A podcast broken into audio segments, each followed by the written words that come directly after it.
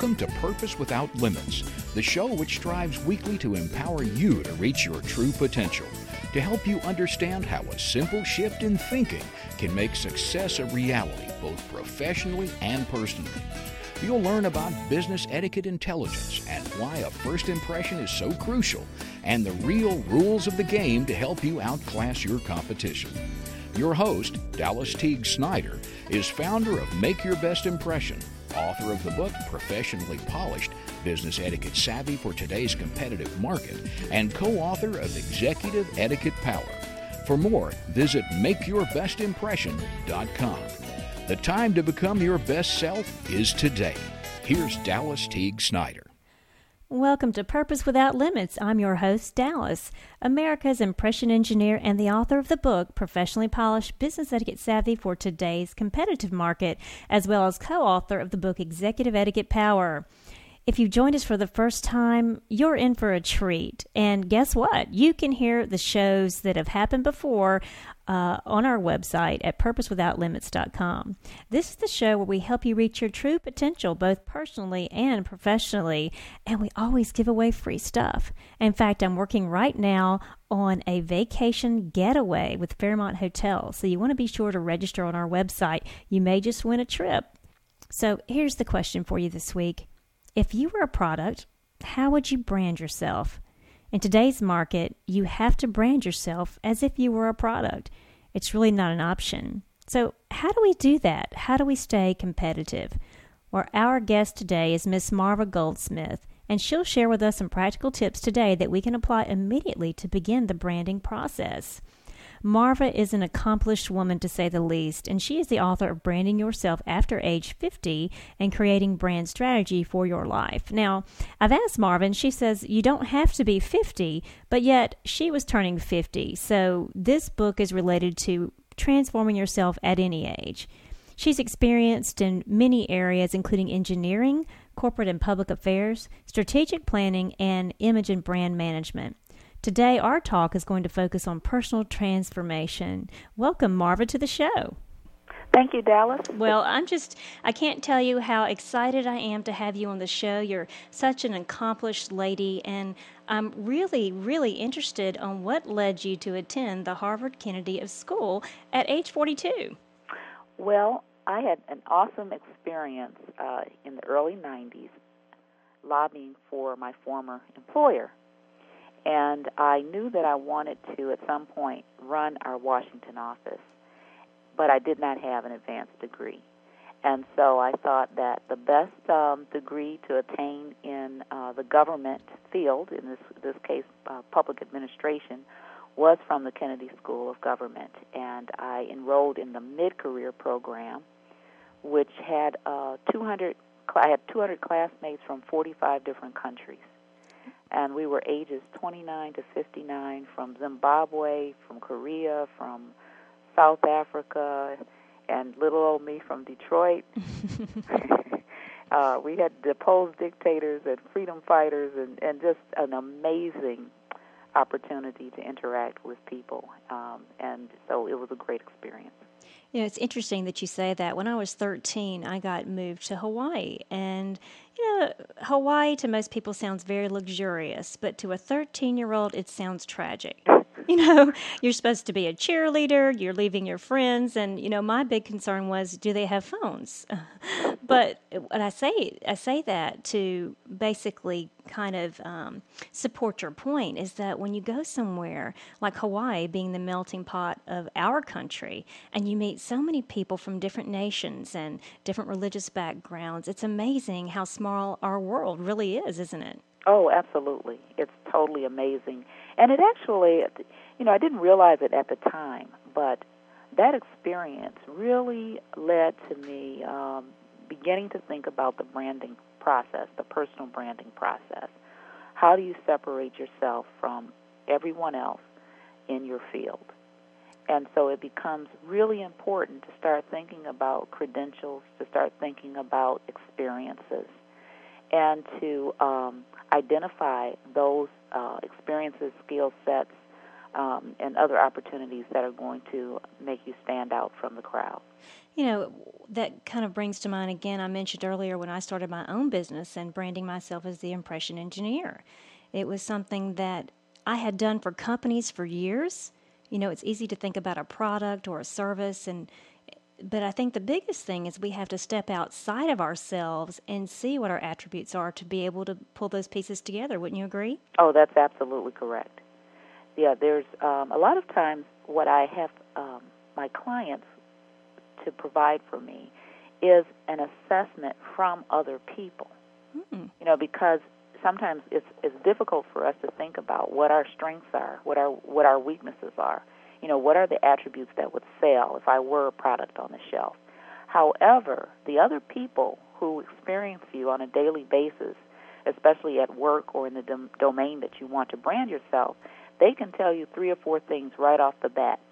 You know, where your strengths are, your weaknesses, what makes you stand out from everyone else in your field. And so I often suggest to them that they w- they should just interview someone fairly quickly or use a couple of worksheets that will allow that person to then just kind of circle a few attributes that identify uh, that person. Do you find that when people are doing that and they're asking people for that feedback that they're honest? Do you feel like maybe there's a part of them that holds back not to hurt feelings or how do you help people get through that process and, and to prepare for honesty? You know, sometimes there are weaknesses we have that we don't see.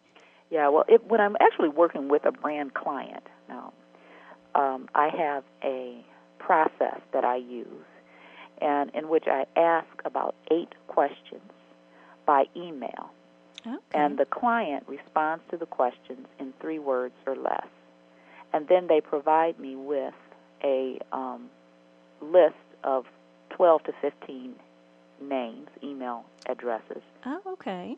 and they notify them that I'm going to contact them. I send them the uh, the survey, and then they fill out that survey for me. Oh, so what you're really doing is you're basically as a third party, you're take you're kind of giving them um, and you're giving them kind of a safe place to respond, and they know it's to help this person. That's correct. And then the uh, the, the email that I sent that, that I send them in advance basically says that you know we really respect you and and would appreciate your honest feedback. And people are you know fairly generous with their um, feedback for other people because they know that they're working on themselves, Right. and it does them a disservice if they hold things back. Well, and I think that's that's so true in many ways. And oftentimes we try to be nice to someone, and uh, you know we don't really give them give them what they need. But perhaps we're not as close to them, and we don't feel safe in doing that. We don't want to hurt anyone. But one of the things that was said recently, and I, I certainly believe in this, it's a principle that's gone back through time, and you can even find things in the Bible that talk about this. You know, focus on your strengths, and until we know what those strengths are, it's really hard uh, for us to to reach our true potential. That's right, because you know, actually, personal branding it starts with leadership. There are three aspects of it. You know, three ways to, to build that brand strategy for yourself. And the first is to identify what is it that I'm a leader in. What makes me different and special. Right. And so, indeed, it is a uh, focus on strengths. It's a focus on, you know, what are the areas that make me stand out. Well- which is, you know, I'm sorry. No, no, go ahead, please. Which I was going to say is a little different than how we're oriented. You know, we're oriented to look at um, the the negatives, the weaknesses. I remember that when I first started teaching workshops, I would ask for evaluations, of course, and The dreaded evaluation. Exactly. And, you know, and, and if 85% said excellent and uh, 8 of percent said very good, I focused on the 2% or 3% that said fair or not, well, I really never got one any poor. But I would focus on the ones that were not in the range that I was interested in. Absolutely. And it's funny, I did a speaking engagement with the American Society of Training and Development, and these are other training professionals and speakers. And uh, I had a challenge with my technology, but being the actor that I am, I continued on. You know, they say act as if, right? but uh, the point was, just like what you said, I got these evaluations and had so many people say wonderful things, but much like you, I had one person um, you know not be so favorable, but without any specific critique. And I think it's important that we do need that feedback, but for people to offer something that's going to be beneficial when they fill that out to help That's us. right. hmm Absolutely. Well, so we've talked a little bit about the difference of branding and why we should brand, but what do you think is the biggest, I guess, when we're looking at corporate branding versus personal branding, what would you say is the biggest differentiator between the two? You know, I really, um, I think that they are so similar. The difference, though, I guess, is that with corporate branding, there's a lot of, you know, usually there's a lot of money that goes into it. There's there's a lot of research that's done, um, and there the branding effort happens over a long period of time.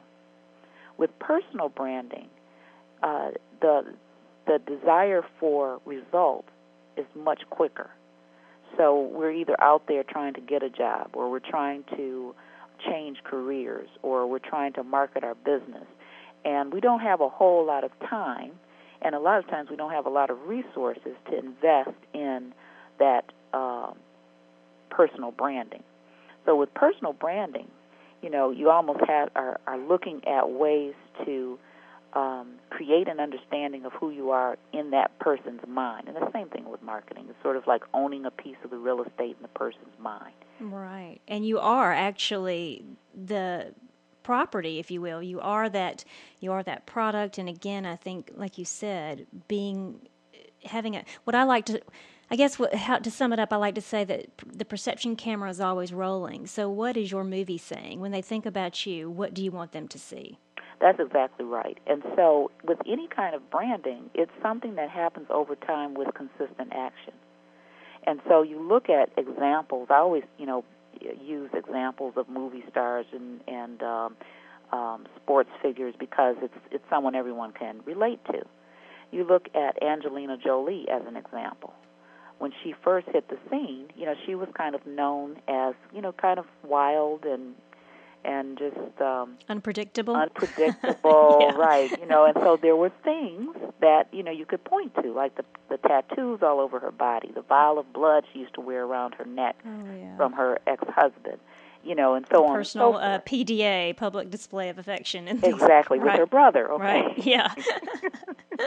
so certainly her personal brand would have, you know, the attributes that, that identified Angelina Jolie would have been perhaps wild, perhaps, you know, um, uncontained. I mean, just all kinds of things of that nature. Now you start to think about her brand uh, maybe two years ago, where she was uh, often featured with children. She started adopting children. She was an ambassador for the U- United Nations. You know, and so all those kinds of things began to reshape how she was perceived in, you know, the the, the minds of most Americans and people who saw her across the, the world. And so what she did very well was she identified how do I want to be perceived, and I don't know if she actually did this, but this is in my mind. She wanted to be perceived in a much more um, humanitarian way. Right, exactly. And someone who gives back, I would agree. And I think that she really grew up in front of us and she was trying to learn who she was herself. Yes, And so, whereas most of us don't have to do that in the public eye. exactly. so, so we don't Exactly. have, yeah. So, so, um, yeah. So that, but that's a great example to really bring that point home. yes.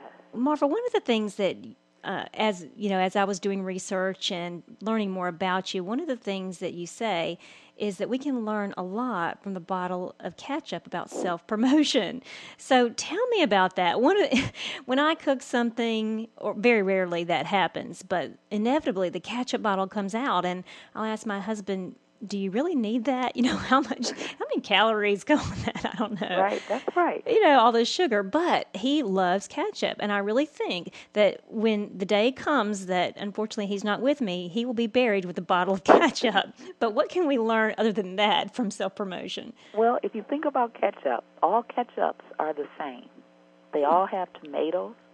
They all have some sort of sugar, whether it's high fructose corn syrup or if it's a more healthy version, it might just have natural sugars. It has spices, you know, and so it all pretty much has the same ingredient. But one ketchup brand has managed to capture more than 40% of the market, and that's Heinz ketchup. Hmm. And the reason for that is that it branded itself around its leadership attributes. So it branded itself around the attributes of being the slowest, richest ketchup. Okay. Okay, and so if you think about the commercials, you know, there were commercials with uh, two Heinz bottles battling it out, you know, and um, they would draw, and Heinz always lost because it was slow. right? Or you'd have the kids, you know, sitting there waiting, you know, in anticipation for the ketchup to come out of the bottle, and they're shaking it, and they're, you know, that whole thing. And then there was the Carole King song "Anticipation," which was tied to the Heinz ketchup commercials. Okay, And sure. so the whole idea is that what they did was they then developed in the mind of the consumer the idea that Heinz ketchup was slow and rich. And if you want ketchup to stay on the french fry, you're going to reach for the Heinz ketchup. hmm. And then most recently, they even changed the orientation of the bottle such that you no longer have to wait. So the bottle was upside down. The, the, the thing that we learned from Heinz ketchup is that in your industry, there are going to be lots of ketchup bottles on the shelf, same ingredients, same skills, same experience, same uh, credentials. Right. But the question is, what makes you different and special?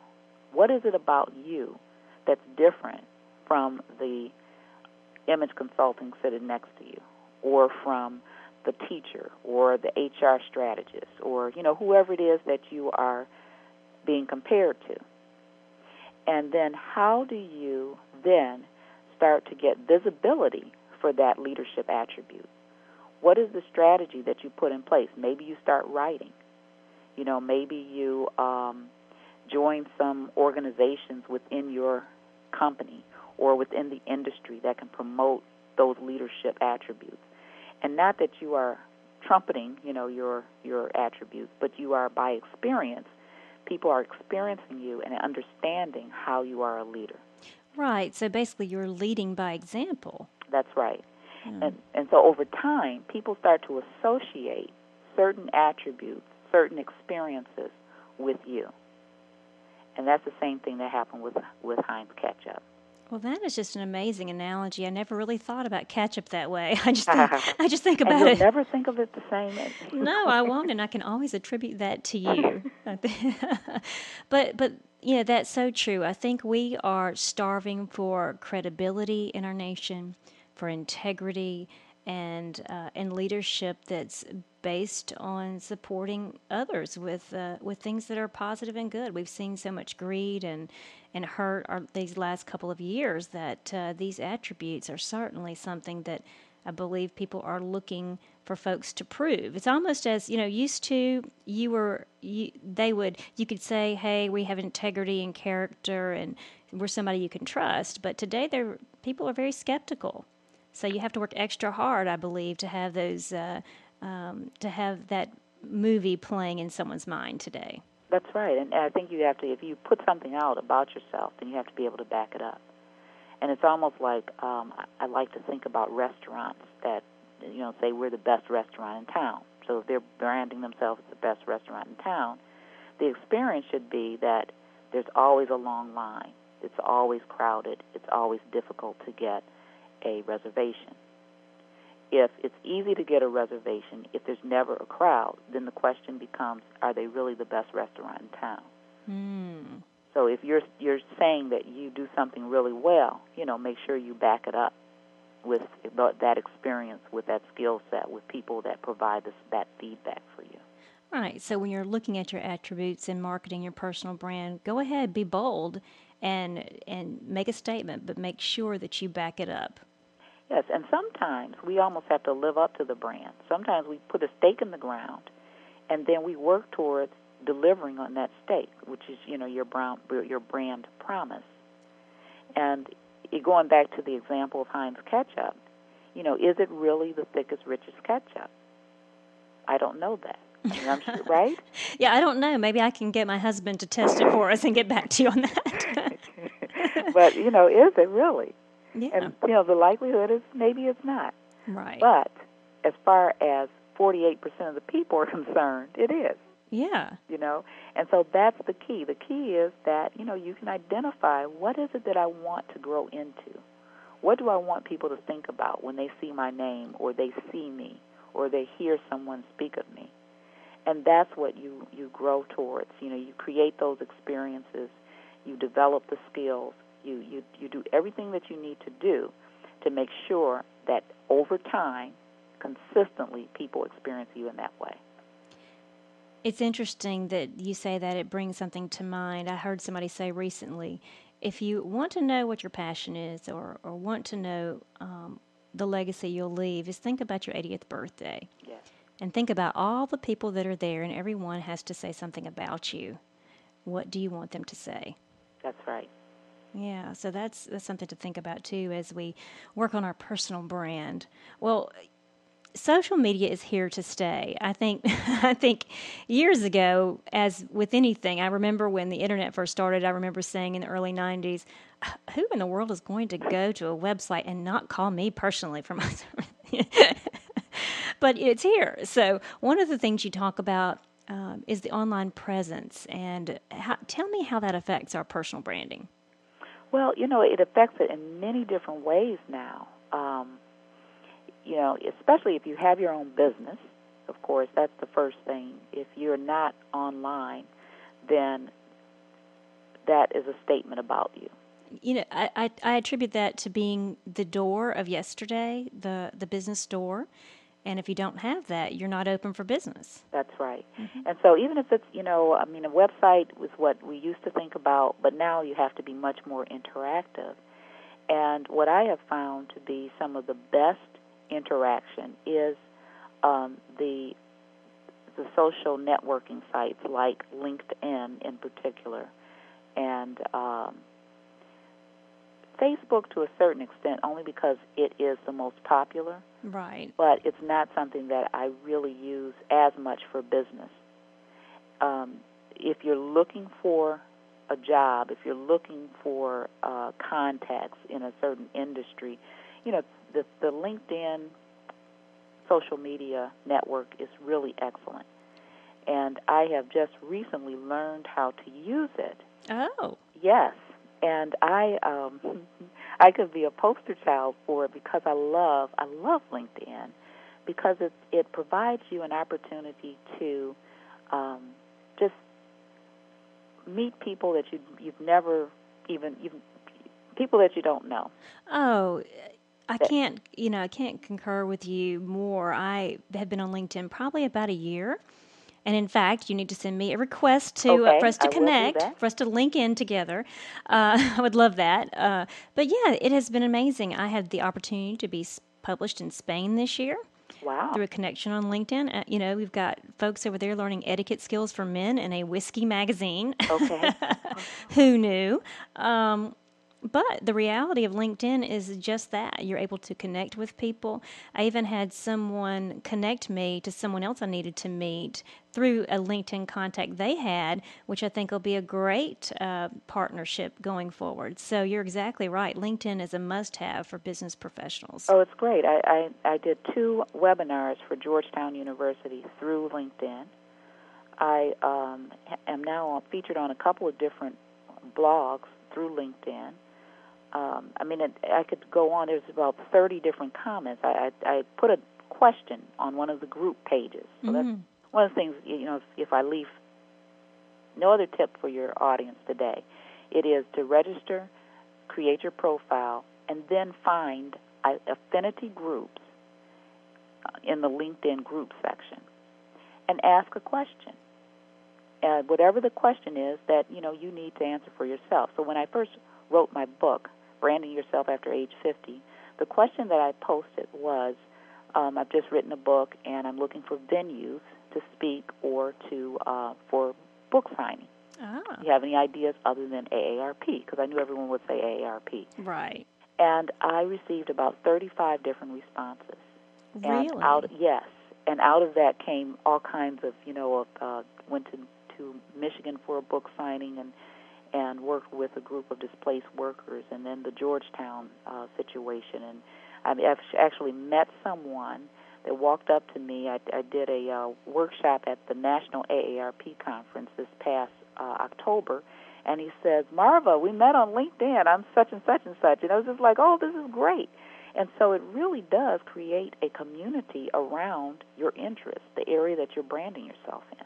Yeah, that is a great tip, Marva. In fact, my book, Professionally Polished, has been out since December, and I really haven't set up my book signings yet. So that would be something that I could do um, as well. So yeah. when you put that out there, you just said, "This is what." I, does anybody have any ideas? The people who responded to you were they actually people who had the venues, or just people who know someone? Was it a personal introduction, or did you have to just take it a, the step further? It was a mixture. Okay. So as an example, um, because I, I um, received my leadership coaching certificate from Georgetown University, the person who was um, a, she was sort of the head of their alumni association, saw that and uh, contacted me because oh. they were looking for someone to speak on the topic for baby boomers. Okay. And then um, others, though, were just sort of, um, you know, you should contact my friend here. You should contact this person. And then there were a couple of people who had very large organizations within the baby boomer arena that um, saw me on LinkedIn and, and asked that I would um, either write articles for their blog or post my book on their blog or uh, do an affiliate link to my uh, webinars on their blog. And so it's very, very helpful. Wow, and it all it all started with a question. All with a question, and all answered by people I do not know. And yes. that's the real key. Right, and so you're expanding your network just with taking a little bit of time to to put that energy out there. So right. and just be being open to opportunity too. I think and follow up will always be the key. Yes. Follow up will always be the key. Well, we, we have just a little bit more time, and I want to ask you one final question, and then we actually have a question from our listener mailbag. So, okay. the final question I have for you, Marva, is one of the things that you mention always is finding new ideas for the new year. And of course, this is the the last week in January when our show will uh, show will air. So, one of the things that you had mentioned is that you have written a play, a three act play for college students. Can you tell us a little bit about that, what that's about, and how we might be able to help you in that goal? Well, thank you for that. And so, first, I'm going to just caution your listening audience oh. about the title. okay. so, the title of the play is Who You Callin' a Hoe? Oh. Okay. Oh, okay. Now, what the play is about is it's a I call it a discussion document almost because the people in the audience actually be, become the um, the actors. So I don't bring any actors to the venue, and it just it helps people to start thinking differently about the informal uses of words like H and B and N and I don't need to expound on that. No, no. so what that is. Absolutely, yeah. And the title actually is, you know, back in my day, if someone called you an H, it was, you know, put up your dukes and let's go to blows, you know, sort of like who you calling the H. Right. yeah, exactly. Now it's a term of endearment. Mm. And the question becomes what permission are you giving other people when you allow them to call you those things as a term of endearment? Now, you'll note that I am putting this on on college campuses. And the issue there is that it is something that's happening on college campuses. And I actually uh, piloted the program at my alma mater, which is Michigan State University. And we had an interesting audience of uh, kids from across the globe, not just urban environments, but we had a couple of kids from Australia, uh, England, you know, and then we had, um, you know, California, New York, Michigan, etc. And without fail, at the beginning of the first act, the kids were like, "Oh, it really doesn't mean anything. It's just the way mm-hmm. we speak, you know, et cetera, et cetera." Just how we are. You're so old school, that kind of exactly. thing, right? Yeah. and by the end of the third uh, act, they were saying, "You should take this to junior high schools because they're doing the same thing." Wow. You know, I never thought about it that way. Uh, wow. This is something I need to change. So the real key is just for people to start experiencing themselves differently. And, you know, now that you know, in prime time, you can go and you can listen to, as an example, The View, and you'll hear uh, Oh. the B word or the, you know, and uh, music. You you hear it all the time, and so it's to just start questioning whether or not this is appropriate for me. Well, and I think the the key is that we teach people how to treat us, and if we're not treating ourselves with respect, how can we expect expect anyone else to? That's right. So, well, that's well. I wish you great luck with that. And if any of our listeners know of a college or university that would like to get in touch with Marva about that, make sure you do that. Well, finally, we have a question from Kathy from Chicago. Okay, Kathy. Yes, and Kathy, I think she's experiencing things as most of us have, but she's been laid off this year, and so she says, um, "How can I? How can personal branding help me get a new job or start a new career?" Okay, so the first thing is that we need to. So you always want to narrow the niche. What is it that you are looking for? What you know? What do you do well? Um, what is it that you enjoy doing? And then you also look at your experience. And so once you determine what it is that you do well, what's the leadership role that you are in, then you want to create a visibility strategy. A lot of people are just, you know, doing the same kinds of things over and over, which are traditional job search activity. You know, um, go to a job board or a job bank or a networking event and find some leads and try to get a interview and things of that nature. But the question becomes, what are you doing in the meantime? And I always tell people that you should look to establish your experience while you're being laid off by volunteering. Oh, that's yeah, that's great, and, Yeah. and to stay in the marketplace, sure. That's right. Stay in the marketplace, volunteer your time.